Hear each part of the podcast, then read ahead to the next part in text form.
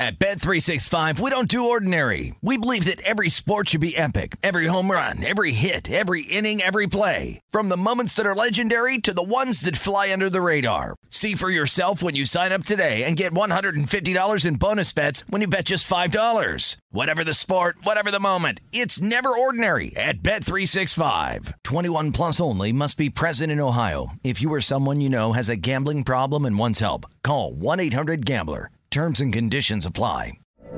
From BBC Radio 4, Britain's biggest paranormal podcast is going on a road trip. I thought in that moment, oh my God, we've summoned something from this board. This is Uncanny USA. He says, Somebody's in the house, and I screamed. Listen to Uncanny USA wherever you get your BBC podcasts, if you dare.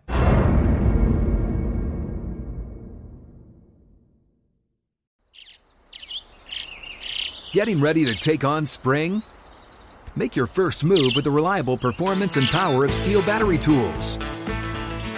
From hedge trimmers and mowers to string trimmers and more, right now you can save $50 on select battery tool sets. Real STIHL. Offer valid on select AK system sets through June 16, 2024. See participating retailer for details. Hello, it is Ryan, and we could all use an extra bright spot in our day, couldn't we? Just to make up for things like sitting in traffic, doing the dishes, counting your steps, you know, all the mundane stuff. That is why I'm such a big fan of Chumba Casino. Chumba Casino has all your favorite social casino style games that you can play for free anytime, anywhere with daily bonuses. That should brighten your day a little. Actually, a lot. So sign up now at chumbacasino.com. That's chumbacasino.com. No purchase necessary. VGW Group. Void were prohibited by law. See terms and conditions. 18 plus. This is the Los Angeles City Cast with Danielle Alvari, presented by Bet Rivers. Welcome into the Los Angeles City Cast presented by Bet River Sportsbook. Danielle Alvari here, of course. And uh, it's what, 28 days till football? I've lost count, but it's definitely under 30. This podcast is not. It's a little bit on the longer side, but it's worth it. This is a really fun one. I'm excited for this one.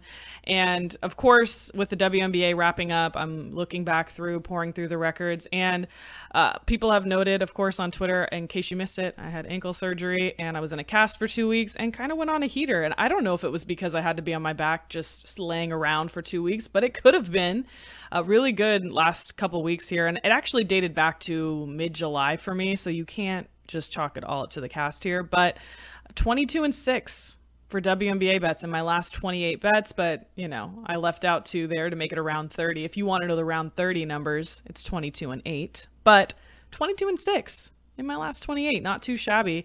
Uh, loving that. Loving that for me. And on the season, 84 and 60, which I believe is around 58% or so, up 21 units. We went up this season and we didn't we didn't go down. At no point was I not playing with one money, and that is so much fun in the world of betting, as you can imagine. So I'm excited for playoffs. Hopefully, we don't lose it all in playoffs. And we'll have plenty of time to talk about that in today's show. Part one, though, Adam Burke is back. He took a week off last week from the show uh, because I let him and let him. Told him we're good on guests, take the break because that man works so, so hard. But he is back from VSiN, of course, and we're going to talk Pac 12 unexpectedly. I actually asked Adam about a lot about the Pac 12 and didn't even tell him ahead of time I was going to do that. So that's on that's on me. But we'll get into the Pac 12, UCLA, USC, of course, Utah on everybody's mind. We'll talk Dodgers and Angels, NFC and AFC West, Chargers and Rams, the works. It's everything. He's back in full force. And then WNBA Friday and Sunday, no Saturday games. We're previewing it with Calvin Wetzel from Her Hoop Stats and Spread the Floor. You can find him on Twitter again at CWetzel31. He and I are both being very cautious in these final couple games as playoffs are just around the corner. And for next week, the podcast will actually be on Tuesday, Wednesday, and Friday because the playoffs start on Wednesday. So we want we want to make sure that we have you uh, nice and previewed for that, obviously. So we'll have a Tuesday, Wednesday, Friday LA City cast next week, something to look forward to. And also, of course, Calvin Wetzel coming up on this show. We'll get all of his thoughts and where he's at with everything. But before we do any of that, let's take a look at the local Los Angeles odds. The Rams and the Chargers are playing in preseason this weekend. I saw an interesting tweet amongst sports betting Twitter that mentioned that betting on preseason football is for degenerates only or just people who can't help themselves and absolutely have to bet. And they just kind of pointed out that these lines move so much in preseason games that if you got closing line value, it is actually a good way to make some money. Now, the issue is, of course, we don't see a lot of the starters. We don't really know what we're going to get. It's a hodgepodge. It's very hard to handicap in a lot of ways. So, with that in mind, take it with a grain of salt. I kind of see where that person's coming from. I also think that preseason football is one of the dead last things I want to bet on, and that includes Korean ping pong. So keep that in mind. Rams at Chargers on Saturday. Go ahead and watch it. The Rams are getting three and a half points at Bet Rivers. Moneyline plus 140. And the total for this one, 29 and a half. 29 and a half is the number. Uh, as for the baseball side of things for LA, the Dodgers plus 330 and the odds to win the World Series. The Yankees now at 4 to 1. The Dodgers were at least 4 to 1 not but a couple days ago and there was a point when the Yankees surpassed them uh, as shortest shot at least on these World Series odds for Bet Rivers, but now they are rightfully back at the top at plus 330. They've been on a heater and for the National League as well plus 165 to win the National League. The Mets, a team that would be standing in their way at plus 275. But other than that, I mean, come on. It's not it's not a ton of value, not a, lot of return for your money, but it's also not a long time to tie up your money because the season is coming to a close rapidly it feels. Uh, also, we have games going on on Friday for the Dodgers and the Angels are Angels fans still watching? Are you still watching your team? Just let me know. The Dodgers are at the Royals on Friday with Tony Gonsolin on the mound for them, Daniel Lynch for the Royals. And the Dodgers are heavy favorites here, minus 225, minus 230, and the Royals more like plus 190. Total for this game at nine. And then for the Angels, who uh, are hosting the Twins, who just lost to the Dodgers, who hasn't been losing to the Dodgers lately. The Angels total for this game is uh, eight. Well, the total, for, the whole total for the game, not just the Angels total. But the Angels uh, look like even money here, plus 100. The Twins a slight favorite, so interesting to see that. Honestly, for the Angels, maybe now we're finally starting to see a little bit of an opportunity to bet on them, why would you do that? Why would you do that to yourselves? Just something to consider uh, as you take a look through these. And also keep in mind that Bet Rivers Online Sportsbook is your home for the same game parlay bets. You can get on you can get in all the professional baseball games with this one. You create your ideal same game parlay over 3 legs and receive up to 50% profit boost on those 3. That's right. You get a 50% profit boost when you place qualifying same game parlay wagers this week only. Head over to betrivers.com or download the BetRivers Sportsbook app for more details. Let's welcome in Adam Burke, who you guys can't see, but is wearing a Pac 12 shirt, which is almost a relic at this point. So, Adam, how are you doing? I'm good. This is actually from the uh, Pac 12 tournament. I went to the championship game, UCLA and Arizona. Oh, the recent? Yeah. Oh, wow. It was, uh, it was a good time. Good game. Fun crowd, too. And it's fun that it's in Vegas. Man, I loved that yes. tournament when I was in school. I know. I'm hoping I can make it to the Pac-12 championship game for football this year. Oh yeah, who do you who, off the top? Who do you think's going to be in that? I think it's Utah and USC. So that should be fun. You know, I don't want to hear that, but I, I, I understand how you got there for sure. I feel like most of the VSiN predictors, if you will, our analysts, our our handicappers, are pretty high on Utah. Yeah, I'm I'm really high on Utah. Although I, I will be going through and updating my power ratings here. You know, now that we've kind of seen fall camps and practices and kind of have a better idea of who's in, who's out, what some of the quarterback decisions will be. I probably do have USC power rated a little bit low relative to the market, and Utah probably a little bit high. So I, I may have to adjust that a little bit. But I think mm-hmm. we talked about it last week that, you know, yeah. or two weeks ago that I don't think USC is going to be as good as the market expectation just because I think this is a little bit of a transitional year for them. But I guess I'll, I'll rephrase my answer. Utah will be there. And then either one of TBD. I think USC or UCLA why do you not see Oregon in that picture? Because it's funny because in my mind, Oregon is like the Seattle Storm of the conversation because the Seattle Storm are so good. They have Sue Bird, Breanna Stewart, and yet no one's talking about them for the WNBA championship. And I feel like Oregon could be sneaky good, and no one's really talking about them for a Pac-12 championship. Yeah, look, I mean, I, I don't necessarily think that you know Bo Nix is, is going to be the guy there at Oregon. I, I don't really hmm love him transferring in, and and Dan Lanning's a first time head coach, where you know obviously mm-hmm. he did good things as an assistant down at Georgia, but you know, first time head coach. I think the North Division, what used to be the North Division, I should say, is pretty decent. I mean, Oregon State looks good. I think Washington will be better. Washington State is probably not going to win a lot of games, but they'll be a very competitive team. So I think Oregon kind of has some challenging games here on the schedule, and you know I think Utah goes up to Eugene and beats them. So you know we'll see, but I think it'll be one of the two Southern California schools and then Utah in the title game. I'm going to ask you about some of these UCLA lines while we're while we have these up. We didn't plan this either, so go easy on Adam here. I didn't tell him we were going to talk Pac-12, but now I'm in. Now I'm in. Uh, I'm well, just looking we were at talking the about it. I mean, what, what are we supposed to say about baseball at this point? I mean, the Dodgers have won 32 of their last 37 games. Like, what what are we supposed to say Ten about straight.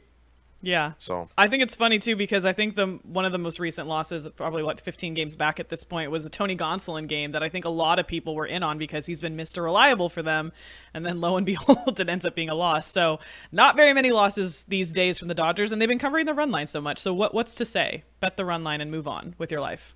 All right, pretty much. I mean, we, we can talk about the Angels and how Reid Detmers has looked really good here of late, and I still love Patrick Sandoval, but I mean that offense is is still awful. So, you know, I there's not much to say about the Angels that, that we haven't already said either, except for like I said, Detmer's getting better, and you know the Raisel Iglesias trade was interesting, but they also get, shed over fifty million dollars on his contract, so that made sense for them. And one last question about the Angels, and then I do want to come back to this Pac-12 stuff because you've piqued my interest. But the Angels at the deadline became became sellers a little bit. I want to know what your thoughts are on that. We didn't get to hear your reaction to that yet. And also, I mean, obviously the Shohei Ohtani lingering question: Will they? Won't they? Before he's a free agent. Yeah. So, uh, look, I mean, I think they kind of did what they could do, what Perry Minasian was allowed to do at the trade deadline. I hmm. would have traded Shohei. I mean, I look, the guy's not going to sign there after next season. I think that's pretty clear now between what he's said and kind of the situation with the team. So I would have capitalized on that year and two months of control. Let some you know contender overpay me for him. Maybe get 80% or 85% of the Juan Soto return in a Shohei Ohtani deal. I absolutely would have done that. But Artie Moreno stepped in, said, no, absolutely not. We're not trading this guy. And I don't like meddling owners. I don't like when owners, you know, put people that they apparently respect into positions to succeed and then don't allow them to do the job by handcuffing them like Artie Moreno did with Ohtani. I would have let Perry Minasian get the best return that he possibly could. I would have had a price in my mind. If no team met it, then I would have kept him. But they took away all of their leverage with Moreno basically saying the night before the trade deadline, Ohtani's not moving. You know, you could have gotten a team to call you on deadline day and blown you away with an offer, but they completely took away that leverage. So I think that was a giant mistake by them. And mm. this is still a team where the bullpen's not great. The offense is not good at all. You've got a superstar in Mike Trout who's going to manage an injury for the rest of his career. You've got one year of Ohtani left. If you don't trade him over the offseason, you got inflated contracts with Anthony Rendon. Uh, it's a mess. It's an absolute disaster, and it's not going to get better anytime soon. And Moreno handcuffed the ability to get better at the trade deadline. Yeah, I'm with you. It's, it's, almost full dumpster fire, which is one of my favorite things to call things, which I didn't realize a lot of people don't don't know. Stormy's never heard that before, and she loves saying dumpster fire now. So I'm glad that I introduced that to her lexicon. but I that's go pretty with much uh, I go with dumpster fire of burning tires because that just or hot garbage. Or yeah, that. tweet at us whatever your favorite thing is to call whatever is going on at the Angels because that's pretty much what, what it is. And then last baseball question. The Dodgers, they're going to be getting some of their pitchers back here, right? They're going to get Heaney back. Kershaw just went on the IL again. So how do you think they're going to look heading in towards postseason? Dustin May will be coming back. Walker Buehler, Walker Buehler will come back in September too, uh, and that's why they didn't do much at the deadline. They they didn't have to. I mean, adding Dustin May and Walker Buehler to this team, adding Justin Turner and Chris Taylor back to the lineup or, or the bench wherever they're going to put those guys. I mean, it, you know that those are phenomenal trade deadline acquisitions. I'll say this: I mean, they play Kansas City this weekend. I don't know if maybe this is a series where they kind of sleepwalk through it a little bit. I, I think it's a Mhm. possibility that they lose at least one of these games, possibly Sure. two. But then they play the Brewers after that. They play the Brewers actually twice in the span of about a week and a half, where when you start facing Corbin Burnes and Brandon Woodruff and guys you may see in the playoffs, then the competitive juices get flowing a little bit more. So I think it could be a scenario kind of what we saw with the Dodgers in, in June, you know, late May, early June, where they don't play as well against bad teams because they don't feel challenged. But when somebody tries to challenge them, I've likened it to when LeBron was with the Cavs. You know, I think we talked about this two weeks ago. If there was a challenger to the throne, LeBron and the Cavs beat him by 20. You know, the mm-hmm. Dodgers have kind of done that here with the Giants and, and more specifically the Padres right after the trade deadline. So I think that may kind of be their mindset the rest of the way where they're getting a bye. They're up 16 games as we're recording on Thursday in the mm-hmm. division. They don't really have much to worry about outside of just not getting complacent. Yeah, even if you look ahead to this whole schedule, to your point, like I'm actually kind of mad that the Dodgers schedule doesn't get interesting again until pretty much football time, where they face their at the Mets on August 30th. I mean, Miami, Milwaukee, Miami, Milwaukee, Kansas City. This is this is going to be smooth sailing for them for a while. Yeah, for sure. And and look, I mean, they still have what six games left with the Padres, so you know we'll we'll see how those mm-hmm. end up going. But mm-hmm. I I don't Reaction to the Juan Soto news? Well, I mean, obviously he helps a ton. I mean, he's a top five player in Major League Baseball, Sure. and he's a controlled player as well. But now for AJ Preller, I mean, it's World Series or bust, and I give him credit. They, if you're going all in, this is the way to do it, and that's exactly what they did. I don't know if Josh Hader is going to wind up working out, but I like Josh Bell quite a bit. Obviously, love Juan Soto, but I mean, they gave up virtually their entire minor league system except for catcher prospect Luis Campusano, who's at AAA. So yeah, it's World Series or bust now. I mean, are they good enough to win the World Series? Maybe, but getting through the Dodgers and the Mets is, and even the Braves potentially, is not an easy task. It seems like the Dodgers should have won so many more World Series than they have. Is the only thing that like sticks out in my mind. Of course, it's not an easy task to do, obviously, but if not now, when for the Dodgers is how it feels. Uh, so that's our that's our baseball update. The Dodgers are good. The Angels are bad. Thank you for coming to this TED That Talk. sums it up. Um, I'll ask you about the Pac-12 because I have UCLA lines up here. We were talking about Utah. We were talking about Oregon. Utah versus UCLA is going to be the first real test on UCLA's schedule, uh, and we see that on October 8th. Utah's favored by two and a half. Yeah, I mean, look, I, I I really like Utah uh, so much. I mean, I think this team is just really, really solid in a lot of different ways. Sorry, I'm trying to pull up my UCLA numbers here. But I, I yeah, just I, did this, not prep him at all, guys. No, that's fine. This Utah team, again, one of the things I think is really important about them is they're so physical in the trenches, and you can't really prepare for that. It's a hard thing to simulate in practice. And I think that's something that they have a lot of difficulty with. That you know teams that play against Utah. So I think that'll be an issue for UCLA here. Uh, what'd you say the number was? Two and a half at Bet Rivers right now, and I'm like, how do you not take that minus two and a half on Utah right now? So I'm again, I, I'm clearly high on Utah in the market. I have this game lined eight, and, and I do I'm think saying. UCLA is a pretty decent team. So maybe I'm just sky high on Utah, but Well, and Utah historically has been a challenge for both USC and UCLA, but more so UCLA. And it's funny because when I was at UCLA, I obviously had friends who were on the football team and, and even have talked to players post graduation, obviously. And they say by far that's like the worst environment for them. Obviously, this game's going to be at UCLA, so that's a little leg up. But they hate playing at Utah and they hate the Utah fans. yeah, it, it is a tough place to play. I mean, you think about playing at Yeah. elevation too, where you know Yeah. uh, you get to do it in Boulder, but I mean Colorado hasn't been on the level of of Utah, so that's so a maybe very, that's why it's not bigger on the spread because it isn't it isn't at Utah at least.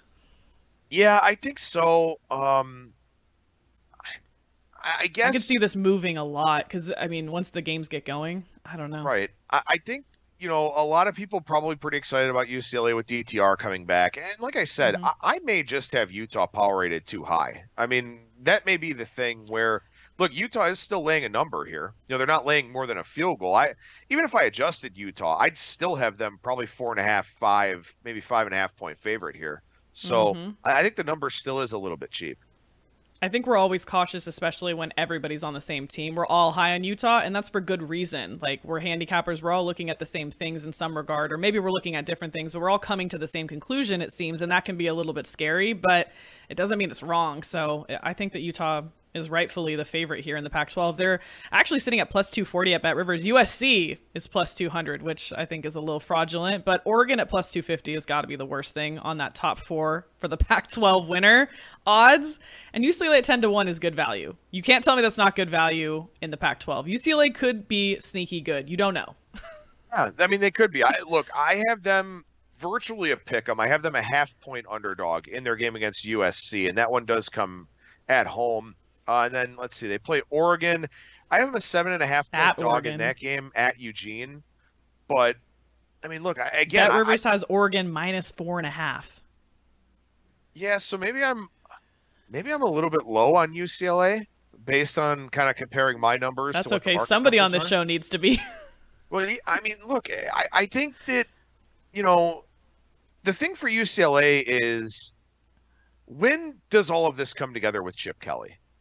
Right. You know, because everybody was so pleased with an eight and four last year, just because the years past had been so abysmal. Right, and and that's the question: is you know, is he kind of able to to work the magic that he had at some of his previous spots? I don't know. I mean, look, I still have UCLA. My season win total for UCLA is eight point five eight wins, so it's not like I really have this team power rated all that low. I mean, like mm-hmm. I said, maybe, maybe Utah is just too high for me, but I, I still have a, a pretty high degree of respect for UCLA in the market. I have mm-hmm. UCLA 8.58. I have USC 8.49. Now, of course, keep in mind USC does play Notre Dame, so that's part of it for them. But Tougher schedule, sure. I mean, I, I have both these teams with a chance to, to win nine games this season. Yeah, and that's that's a big ask. It is. So uh, I'm with you there. I'm with you there definitely, and I think that I'm a little too high on UCLA perhaps. But I think that what you just illustrated is that that win total for UCLA is pretty dead on. Is the issue? The reason why it's so hard to decide if it will be over or under is because it's it's pretty pretty dead on there. Uh, people keep pointing to the easy schedule, but I don't know if that's going to be enough uh, to get them over that nine wins. I I like it. I'm a UCLA fan. That's a fun bet for you to cheer for if you're a UCLA fan, and it's not a horrible bet to make if you're a UCLA fan. It's not like out of the realm of possibility. That said, we have professional teams as well in LA, and that's what I actually asked Adam to talk about. So let's get his thoughts on at least the NFC West. Uh, what have you gathered with your NFC West research? I know this is the preview that you were working on for VSIN. Yeah, so our NFL betting guide, I believe, comes out two weeks from today as we're recording this on Thursday. It'll either come out Thursday or Friday. So that'll that's definitely an exciting thing for sure. I mean, I, I personally prefer college just because I think there's more betting opportunities with 131 teams. But you know, for the NFL, you know, look, I mean, my Sundays are spent, you know, going to the bar at 10 a.m. to watch the Browns. So, you know, that's that's kind of kind of what I do here. But look, Still? you know, yeah, still, I, I have a beer in hand by 10 a.m.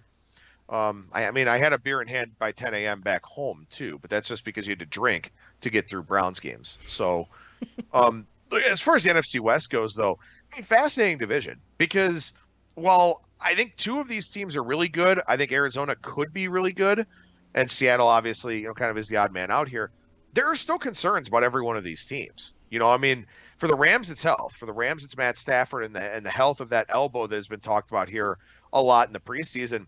Look, the guy threw 741 passes last year between the regular season and the postseason, and that's a lot of workload for a guy who, okay, he's only 34, but his body is much older than that, specifically with the back issue that he had playing for the Lions. So now you add in this elbow thing that seems to be kind of a mystery. That's a huge concern. For the 49ers, I, I know nothing about Trey Lance, right? I know that the roster around Trey Lance is really damn good. I don't know anything about Trey Lance and how he's going to do in this offense, but I love the supporting cast that's around him. And for the Cardinals, Kyler Murray's a dynamic player. I think he gets a bad rap out there because he's asked to do a lot in this offense. And, and last year he couldn't run And as a much lot as of he did in homework. 2020. And, a- yes, yes, indeed. Interesting provision there in the contract. But last year he wasn't healthy. He couldn't run. He couldn't really be Kyler Murray, especially as the season was kind of slipping away from them to some degree. This year, now that he's been paid and presumably healthier, you know, he may be able to get back to being the player that he was. But at the same time, no DeAndre Hopkins for the first six games. Hollywood Brown's already making news for all the wrong reasons. And I don't think this Cardinals defense is very good. Last year, turnovers mm-hmm. saved them. So all three of these teams have some measure of flaw, even though if you told me all three of them won double digit games, I wouldn't be all that surprised. It's a tough division. We know that. But I do think, to your point, it's not the same as it's been in years past. This is a very different NFC West for obvious reasons that you just pointed out. Uh, for the odds, at least, the Rams obviously the short shot to win it at plus 125, the 49ers plus 160, the Cardinals at 4 to 1, and the Seahawks at 16 to 1 right now at Bet Rivers. Uh, I think, again, the big question mark Matt Stafford's arm as well. I think people are hesitant to make futures bets when we have lingering injury questions. Yeah, and, and also keep in mind something else about this division as a whole, especially with these top two teams. A lot of offensive line shuffling. You know, the, the Rams lost their center, Austin Corbett, who was really, really good. Andrew Whitworth retired. The 49ers are moving some guys around. Alex Mack retired their center. Uh, they lost guard Laken Tomlinson. He's now with the Jets. So the top two teams also have quarterback questions with offensive line questions. And mm. the thing that concerns me for the Rams is they stayed really healthy last year. And we talked about this, you know, throughout the LA City cast during last season where they had issues beating good teams for the first half of the season. You know, but this is a stars and scrubs type of team where you've got a lot of guys that are really, really good and a lot of guys that are kind of average. And the backups behind them aren't great. There's just not a whole lot of depth on this team because they've spent so much money on the star players that they do have. So if the Rams do end up with some additional injury issues this year, coming off of you know the 17 game season plus the playoff run that they had, you know if they have some injury issues this year, they don't have a ton of depth, and specifically a quarterback with Matthew Stafford. So that's what concerns me for the Rams. I think their margin for error from an injury standpoint is very very low. So I would mm. kind of lean towards you know betting more their under season win total, especially with a pretty difficult schedule, than I would over. But again, maybe Stafford can manage this injury and maybe they stay healthy again and all of a sudden they win 12 or 13 games. Sure, could be just a, a scare that isn't actually an issue, and that's a, really a possibility because we have a lot of cloudiness around what's actually going on with that. I had Matt Brown on the other day. He was very high on the Chargers. Where are you at with the Chargers? Yeah, I'm pretty high in the Chargers too. I, you know, I, I love Brandon Staley. I'm, I'm, a numbers guy. I'm an analytics guy. I, I love you know how calculated all of his decisions are. I know some people criticized him last year with some of the fourth down things and, and all that, uh, not kicking field goals, but I, think it's smart. I think now it takes hold a little bit more. I think this defense should get better. Justin Herbert is, is certainly you know one of the top five, top ten quarterbacks in the NFL for sure. I think this team is very, very good. But again, I mean, the Raiders are not a bad team. The Broncos will be much better with Russell Wilson and all the weapons that he has to work with and a pretty good defense. And Kansas City is still Kansas City. I know they don't have Tyreek Hill anymore, but mm-hmm.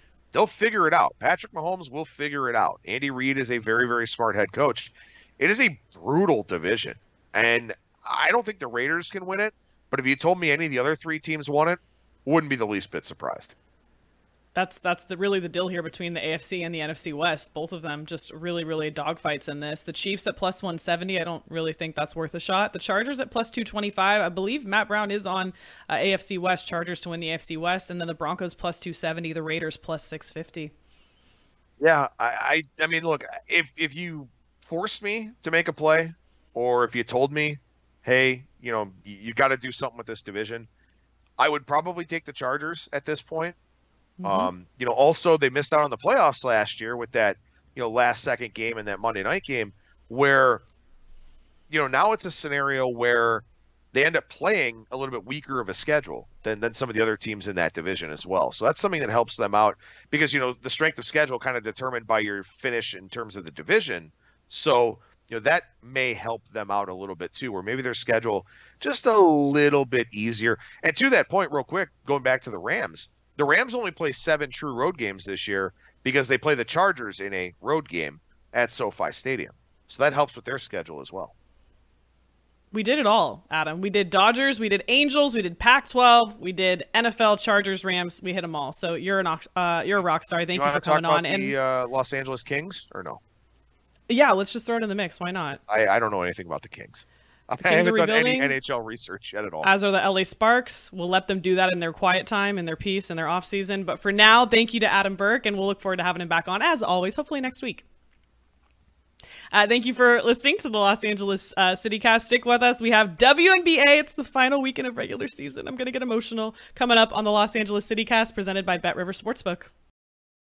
Baseball is here, and Bet Rivers has a special offer for you every Saturday throughout the season. Place a three leg same game parlay of at least $25 and you will earn a $10 free bet.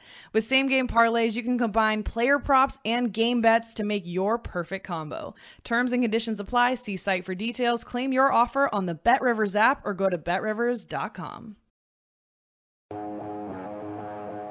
Welcome back into the Los Angeles CityCast presented by Bet River Sportsbook. I'm, of course, Danielle Alvari. I'm in mourning right now because the WNBA regular season is coming to a close, but uh, my spirits are being lifted by the fact that we have Calvin Wetzel back on here from Her Hoop Stats, Spread the Floor. He gives out great bets there. You can follow him uh, on Twitter. Is it CWets31? What, what, tell C- me the Twitter handle. C Wetzel, W E T Z E L. 31. Yeah, 31. Okay. Dang. You, I, you, know, I have these guests on so often. I think I know them so well, but um, I'm just used to seeing Wets bets. Yeah, yeah. That's that was uh, Gabe on spread the floor. Shout out to Gabe Ibrahim for that yeah. idea. Yeah, search the hashtag. if, if only because it's clever. So we have a lot to talk about. Before we jumped on, we were just talking about how crazy this playoff race is right now. And what, what were you saying about the teams at the bottom? Yeah, uh, seven through ten are all exactly tied, and the cutoff for the playoffs is eight, so right in the middle of that four-way tie. Uh, and then eleventh is the Sparks, a game behind that. So five teams within one game. Any of them could get anywhere, I believe, from seven through eleven. So the last, I'll have two games left. This weekend's gonna be crazy. Yeah, and, and we have games on Friday and Sunday, no Saturday games. So there's 10 in total, four on Friday and six on Sunday, which means all 12 teams are playing on Sunday. And there's playoff implications for some and not for others. So we're going to take a look at this, of course, with a critical eye of what's important to watch. So let's start with Mystics at Fever, which is not super important to watch, probably. but we have that one at 4 p.m. on Friday. The Mystics, I was surprised to see, but maybe not because they're kind of locked into their spot right there at the four, have lost their last two.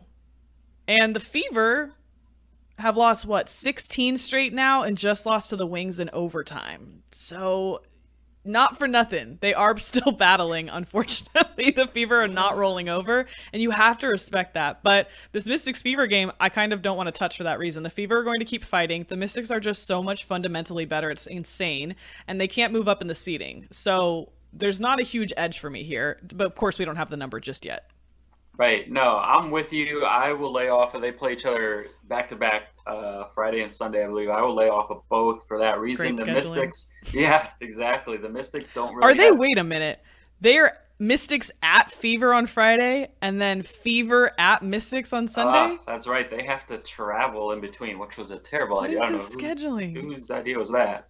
Anyways, yeah. so no. yeah, this is not the game for you. No, definitely not. I mean, I will say, if if there's one thing that might convince me not to lay off, I could potentially see taking a shot. I wouldn't put very much money on this, just a little bit, on the Fever winning that last game because the Mystics are going to be fully in playoff Locked mode at that point. I'm sure Elena Delle Donne won't play. Right? Yep. Maybe they rest some other starters, trying to you know be rested for the playoffs. The Fever are going to have every incentive all those rookies to not end the season on an 18 game winning streak. So Losing. losing streak. Sorry. Yep. So I, yeah, uh, I don't know. We'll see what I the like money line angle. is. I'm probably still going to stay away, but you never know. I can see the Fever winning that one. It'd be a This great way the- to end a weird season. Final games of the season. There's some just garbage things happening here, guys. so don't try to bet your money on it if you don't need to. But I do like that angle. I do. So it'll be interesting to see what the line is for Sunday because again, the books know what we know for the most part and probably more. So the line may reflect, oh, EDD might not play, et cetera, et cetera. But if you get a decent line on the Fever, might be worth a look. The Liberty are playing the Dream twice, and these games matter for both of these teams right now. Uh, the Liberty versus the Dream on Friday is 4:30 p.m. It's 11 a.m. on Sunday. What do you think is going to happen? Well, this is another back to back where each one is at the opposite site. You know, they have to travel in between, which again doesn't make any sense. Chaos. But who knows? Chaos, right? Yeah. On What- commercial airlines, no yeah. less. with all the stuff that's going on. What at could go wrong? Yeah, seriously. Oh man, great decision making. Um, these games, like you said, are really big. The four-way tie from seven through ten. These are two of those four teams. So both of these games will be critical for either of them getting into the playoffs. If one of these two teams sweeps the back-to-back, the other team's done. Uh, and I believe if one of these teams sweeps the back-to-back, they will also be in the playoffs. I'm not positive if that's true from the Atlanta side. But if I'm looking to bet any of the games on the 10 game slate that we have left, I think it would be these two because there's no questions about will one team be resting, will one team be trying. No, these two teams are both going all out. They're going to run through the wall. Exactly. Yeah. We don't have to worry about any weirdness like that. So I would be interested in, you know, maybe betting these games a little bit. Um, we'll see what happens in the first one in terms of what we look at Sunday. But the first one is at Atlanta. I think this could be close to a pick 'em um, Mhm. after how the Liberty played in that, I think, 19 point win against the Wings last night uh, or two nights ago by the time this comes out. So I, I could really see this being a very close game. Pick them maybe around low 160s for a total. I would say if we get more than like two, two and a half points for either team, I'm t- I would take them. Oh yeah, I, absolutely. I'm with you. This is uh, these teams are both right in the thick of it, trying to get into playoffs here. And New York uh, snuck in last year. They could do it again. And the lovely Dana Mattia, who is a great friend to the show, great handicapper, provided us with a sheet to explain the remaining playoff scenarios. Bless him for that. Thank you, Dano. But uh, to your point, New York clinches the playoff berth with two wins over Atlanta, and then there's some messier scenarios below that. And then Atlanta clinches the playoff berth with two wins versus New York. As far as chance to make the playoffs, 51% for New York, 48% for Atlanta is what we're looking at. So I think New York is so streaky. I've actively avoided betting this team. we'll get into. We're also going to do end of the season, end of the regular season awards later, and we'll get into that. But New York has been so streaky, and Atlanta is a team I've actively avoided as well because even though they've had really bright moments in this season that are, were surprising, frankly, to me, I don't think they've been consistent enough, and they haven't been able to close out important games. So I do lean New York here. I get why they get three percent more chance to make the playoffs. Yeah, New York. Uh, I would probably lean New York as well, but like you said, uh, we'll get into this a little bit. New York's been a tough team to predict. You know, with the way that they stroke threes, sometimes they just all go in, and sometimes they don't. So you never know. If gun to my head, though, I would say New York on the right side of the pickup. Yeah, I'm completely with you. I think I want to know what. Ha- so we have to we have to actually go into the weeds to know this. What happens if they split the games? Then other scenarios come into play here. So to control their own destiny, they have to win both of these. New York to clinch it, split against Atlanta, and Minnesota loses both. We don't want that. I want the Lynx in. I know that Calvin does as well because he has a futures ticket on that. And they could also clinch with a split against Atlanta and two Phoenix losses. That's what I'm talking about. Let's have Phoenix lose out, and then New York splits with Atlanta, and then New York is in. That's what I'd like to see. Yeah, I think New York could be a fun team in the playoffs too because of what we talked about their unpredictability, their high ceiling, low floor. If they hit that it's high big ceiling, March Madness vibes. Yeah, exactly. I mean, hey, you never know. They could get run out of the gym uh, by the one or two seed or whatever, but they hit that high ceiling. They start making some threes. We've seen New York play with some of the big dogs in the league. We saw them go into Las Vegas and win a game that, uh, how many points were scored in that game? 230 or something crazy. And New York won that game, if you remember that. So it could happen. I think this could be a fun playoff team, but they got to get in. Yeah, I'm I'm completely with you, but uh, there's lots of scenarios where the dream gets in as well. I mean, the Lynx lose one and the Mercury lose one, and they split against New York. The best case scenario for these teams is just closing it out, just winning both. But I don't know if you're going to get that. And to your point, probably a pick 'em. And if you're getting points on either side, it might be worth a look. I'd be more hesitant to back the dream, but that's just me. And you said total around 160. You think if it's around 160? Is this the time where things are going to be so locked down that we're expecting it to be better defense that you're thinking that? Because if it's like around 160, I'm looking over. Yeah, no, I do think well it'll be like a playoff type of atmosphere in both of these mm. games. So we could see the pace slow down a little bit, the you know, maybe some better defense. On the flip side though, if it is a pick 'em and you're having a really close game, then you start bringing into play, you know, the last two or three minutes, maybe fouls at the end or whatever whatever the case that maybe sometimes you get those games where it's at 150 with like two minutes left. It ends up at 167 because of all the flurry of things that happen in the last two minutes of close games. So on the flip side, yeah, I could definitely see an over if it is maybe right at 160 or 160 and a half. Yeah, I'm with you there. And I think that you're right. These are going to be the most interesting games on the schedule for these final two days on Friday and Sunday. Also on Friday, Storm at Lynx, which is not going to be a repeat on Sunday. So we just get this one once, 6 p.m. on Friday. The Storm are locked into their position, and the Lynx are still trying to make play. Uh, almost. Okay, so Seattle, yes. So worst case scenario, Seattle is a five seed.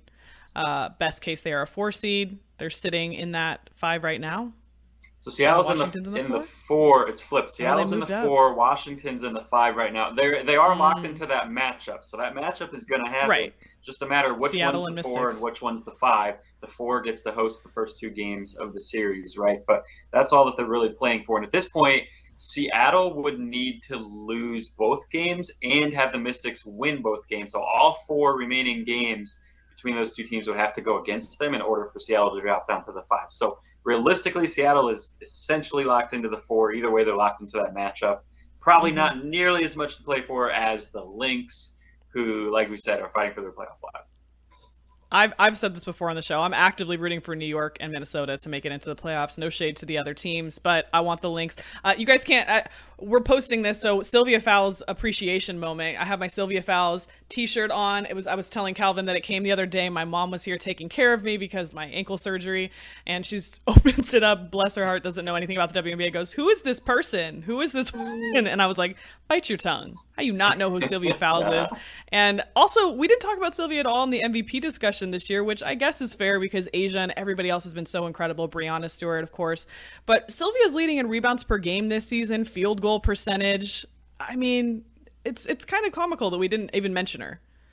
Yeah, Sylvia's having an incredible season. She could keep playing for as long as she wanted to if she weren't, you know, credit to her for doing what she wants and retiring because she's you know, leaving us wanting more. Yeah, exactly. Sure. Oh, it's a tease because uh, she's at the top of her game right now. Storm Lynx, what do you think the spread will be? They're at the Lynx. Storm will be favored, I imagine. This one's tough. I do think the Storm will be favored by a little bit. It depends on how much weight the books put put into sort of that motivation. Because, like we said, the Storm all Scenario. but locked into their spot. The Lynx are on the opposite end of the spectrum, have everything to play for.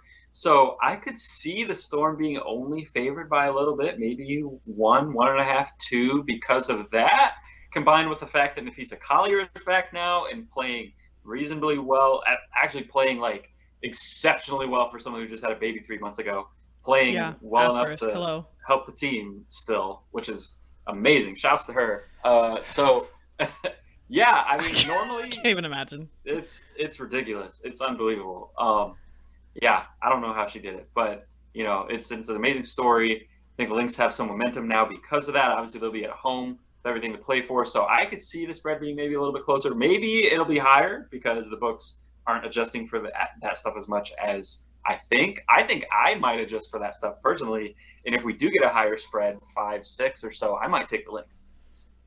So I have this theory about pregnancy for sports. Hit me. Hit me. that the the male players, so let's use Patrick Mahomes for example, had his first child and had a little bit of a regression in the season. I think the men aren't ready for the baby when it comes. the women though, the female athletes that come back after giving birth, the mother strength is real. So I I would be scared. I would be scared of Fee right now. I would. No, that, that no question. Men uh, just don't know how to handle anything. Pregnancy, anything doesn't matter. Women. Okay, said it, not me. I didn't. I'm not. I'm not but no, yes, no. I just yeah. that's what I've seen. The men are like, oh, I'm losing sleep and all these things. Women are like, I haven't slept in 20 years, so yeah. I just think.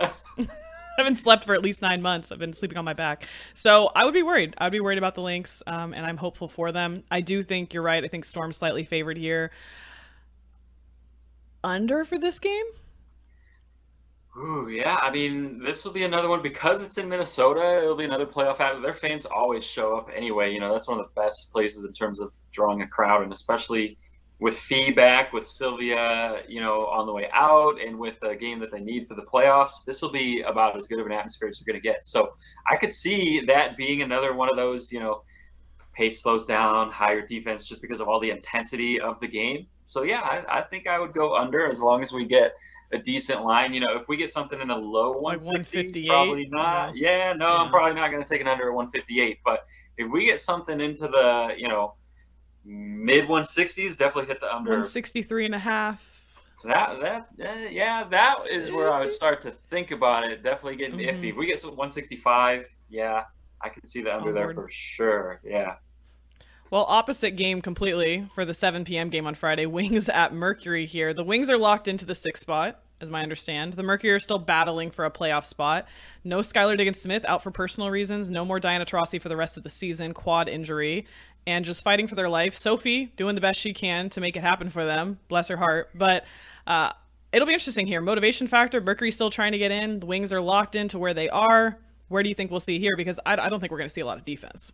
No, I mean I'm probably going to stay away from this game because he, logic says.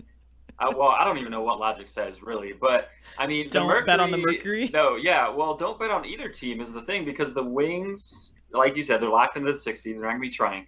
The Mercury make no sense. They're almost like the Liberty recently because if you look at the team the Mercury was supposed to have coming in season, uh, Brittney Griner, Tina Charles, Skylar Diggins Smith, Diana Taurasi. That's a super team. That's full of all stars. Mm. None of them are there anymore right now, right? None of those All Stars are there. This would be like betting on an NFL preseason game. It makes no sense. Yeah, exactly. I mean, this Mercury team. Uh, you know, I've bet against the Mercury the last two games because they're running out people who most people have never heard of. Right? They got like Yvonne Yeah. Turner running out there, Jenny Sims. I mean, it's just all these.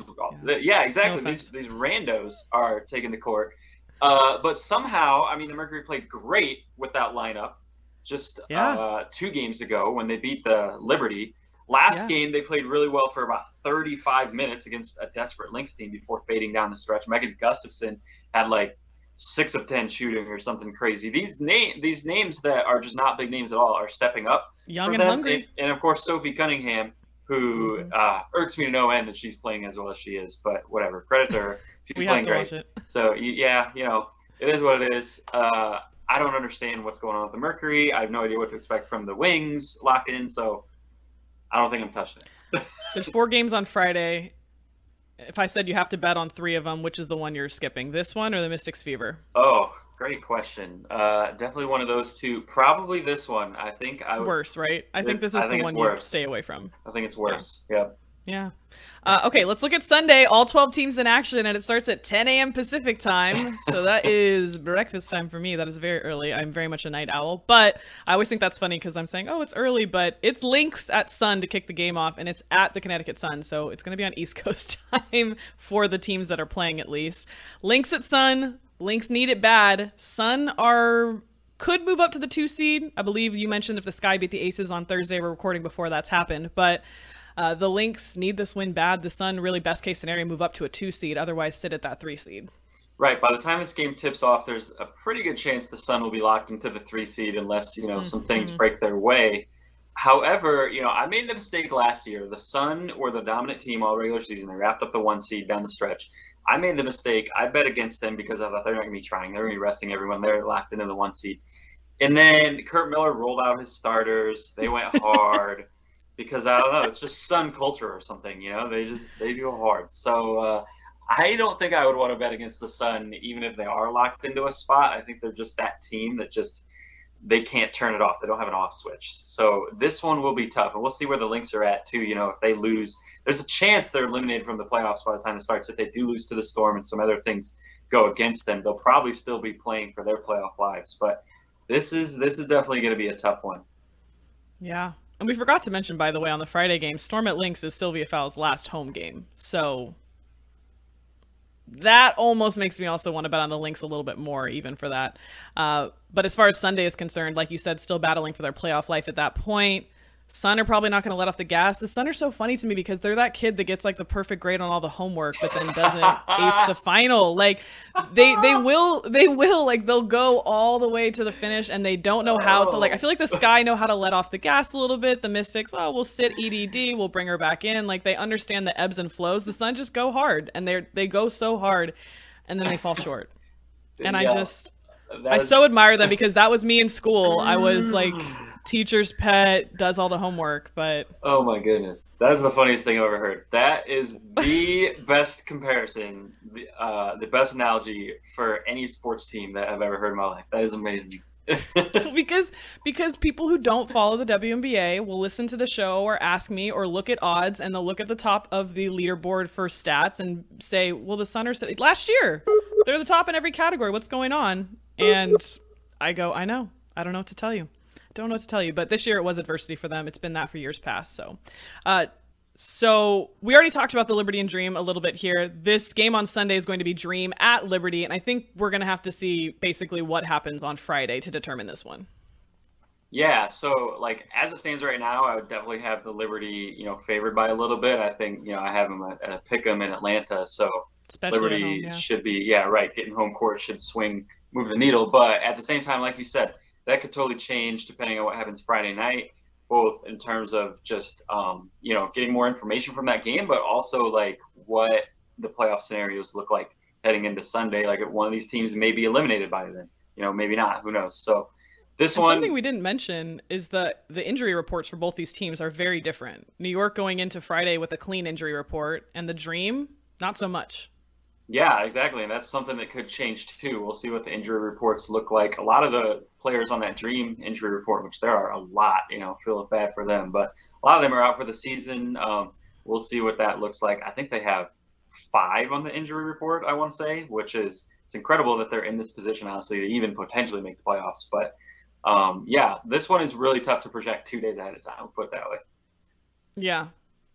After that, the other four games on Sunday are not as interesting to me. The best one, perhaps Storm at Aces at noon, but there's another noon game as well, Fever at Mystics. We again already touched on this one same thing applies for what we said for the Friday game, really. Not anything super interesting, except for your note that perhaps the Mystics will be resting and perhaps you can get in on the Fever. And the Fever love to try their hardest, and bless them, we love that.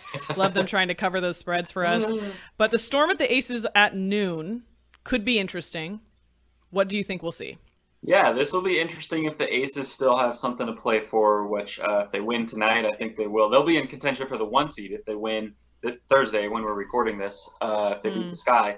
And if they're contention for the one seed, obviously they'll definitely you know roll out all the starters for this game and try to get it. Um, they do. They are down Dearica Hamby now, which is a big deal uh, because yeah. they have a giant gap from five to six. They're starting lineup's best in the league. They don't have a bench, so we'll see how that affects them. In the storm, uh, like we talked about, there's a good chance that they're locked into their spot heading into the into this game. If they are, and the Aces are still playing for that one seed, uh, I think the Aces honestly could run away with this one because sure. maybe we don't see Breanna. The Storm are smart. Right. They know exactly. when to go and when to pull back. Exactly. Exactly. Yeah. I saw the Dearica Hamby news and thought, uh oh, worst time in the season for this to be happening for the Aces because to your point, that drop off from their five to six is massive. And we've been talking about the starting five probably getting worn down over time this season. But now we're talking about people actually being out with possible injuries. So worst, worst timing, I think, for the Aces, and makes me nervous. And it would make me nervous if I had an Aces uh, ticket, especially because you couldn't get any good Aces futures tickets this year. They were all shorter than two to one, I believe. So makes me nervous. I think the Aces, you're right, could run away with this one if the Storm are pretty much set where they need to be. So we'll see. We'll see. And they are at home. Sky at Mercury. Mercury, as I mentioned, no DT, and Skylar Diggins Smith officially out for the rest of the season, personal reasons, which is probably, I don't even want to win a championship with you guys, which I totally back her up for. Uh, the Sky have not been covering as of late either. Another team that's smart and knows when to when to go and when to pull back, and they could be fighting for that or holding on to that one seed, but we're not really sure at this point. I don't know. I, I don't think this is gonna be, this is gonna be a garbage game to me. I think just on the Mercury side of things, if anything. Yeah, I think. I mean, the Sky might be fighting for the one seed. They might have clinched the one seed if they beat the Aces on Thursday.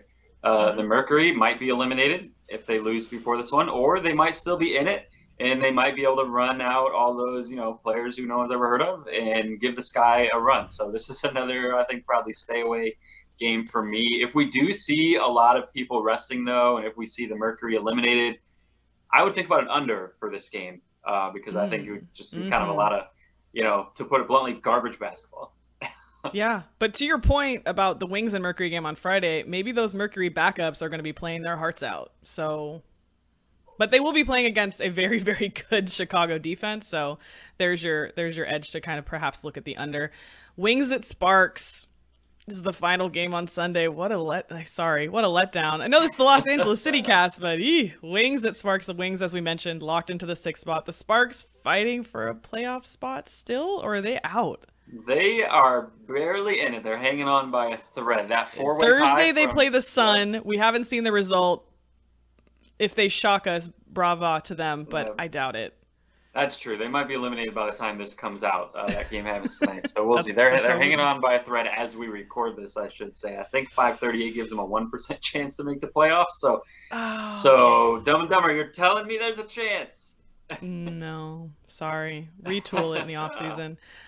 Uh, I'm surprised that the Wings are in the spot they're in. I said this on the podcast the other day. I'm surprised to see where they finished actually. Yeah, the Wings went on a really nice run uh, in the last week or so until last night uh, when they got beat by 19. But I think they had a five game win streak before that, first time in like six years or something for them. So this is a team I could see someone giving someone trouble in the playoffs, especially because Road Dog Dallas, we talked about it. Road Dog Dallas is somehow unstoppable. 20 and 8 against spread over the last two seasons as road underdogs. Yep. it Why? doesn't make any sense. Why? But they're going to be road They- dogs in the playoffs. They play so- harder on the road, of course. Yeah, apparently. Makes no sense. Uh, let's wrap things up with some end of the regular season awards. So I shot Calvin a message, you know, this morning. So I gave him a ton of time to prep, obviously, on this, and just all around great job by me. And we want to talk about the teams who made us the most money, really. So end of the season award. Who was your uh, most profitable team? Which team would you like to give an award to? Hopefully, a trophy bigger than the one that Kelsey Plum got. Yeah, definitely the Mystics. Uh, I think early on the Mm-hmm. season, they were a lot better than they were last year. Cashed a lot of spreads with them as the books adjusted. Also, a lot of full game unders. And most importantly, even though this is over, it lasted a long time. Second quarter unders. Never when forget. They, never forget. Mystics second quarter unders. Cashed so many tickets on those. So shout out to the Mystics defense and shout out to the Mystics. What was the streak it ended on? defense. 18? 22 in a row against non-aces teams. They actually went over twice against the aces, high scoring team in the league. 22 in a row against everyone else. 22. That's a that's a hell of a trend, and so of course we have to shout it out. I'm with you too. I give my trophy to the Mystics this season. Uh, we love uh, predictability in betting. I want somebody who's consistent. The Mystics' best team against the spread this season: 20 and 13, and then one push. Uh, Eight and three as a dog. When were they? Whenever they were a dog, all my money. I want that game. Give me that. And then your unders, to your point, only 12 overs for them, 22 unders. So even with totals that were under 160, which was about our teetering point for most of the point, you could still look for an under for the Mystics and live betting on the Mystics. So reliable. So just this is why I have a ticket on them really to possibly win the championship is because I think that they're so exact and well coached and they just have exactly what they need to be able to win in a fourth quarter situation, which some of these teams do not have. Atlanta is a team that comes to mind. So, yeah, I give my best to, to the Mystics. Do you have an honorable mention? Another team that that won you a lot of money this season? Uh, or player? Oh, well, uh, player props? Yeah, let's go with both. For the player, I'm going to say Sabrina Ionescu uh, won me a lot Oh, of I money. I thought you were going to say Alyssa Thomas. Oh, you know what? I think I, I want a little bit on Alyssa Thomas too. Um, Okay, definitely, honorable. definitely want someone on Alyssa Thomas. On actually, on everyone on the Sun. That game when John Paul Jones was a late scratch and the books didn't adjust in time, so just hit you know the, the over on everyone else when your reigning MVP is out. Everyone else goes over everything, right? Uh, General rule of thumb. Yep, and Sabrina Ionescu. Uh, I think I've cashed. This is why I have her. I've cashed both some overs and some unders with her. So, um, I, in a way, I mean, she won me money last night by not showing up. Um, not the award that she would necessarily want to win. She had 13 points. Her line was at 21 and a half. but I also have cashed some overs on her. I did cash her over assists last night too. So So she's just been cooperating with you. She's just been cooperating with me. She hasn't been too good or too bad or whatever. She's just been cooperating, which shout out to her. Her team has not. We'll get to that in a second, but she has. The other team, honorable mention, I'll say, is the Fever live betting. What? Live betting the Fever after the third quarter when the Fever are down by 30. They try in the fourth quarter. The other team doesn't.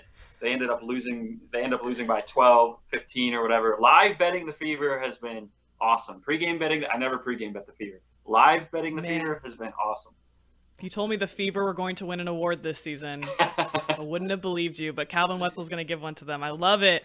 Uh, for me, uh, it was the Mystics, obviously. Honorable mention to Chicago because Chicago came out at the start of the season and didn't have even Kahleah Copper, weren't full strength yet. There were moments where Courtney Vandersloot would go out or Candace Parker would go out, and they still were able to cover those lines towards the end of the season. So basically, they set you up well by not really covering at the start of the season and then just completely demolishing kind of in the middle. And now we see, of course, them having to pull back at certain moments. But they've been able to cover spreads even with some of their point guard out, Candace Parker out, and so uh, for me, the Chicago's been the other most reliable team. Really, 16 and 17 ATS this season. Who is uh who's in your doghouse? Who's in your doghouse after this season? I alluded to this a little bit. Uh, Sabrina cooperated. Her team did not. The Liberty are Mm.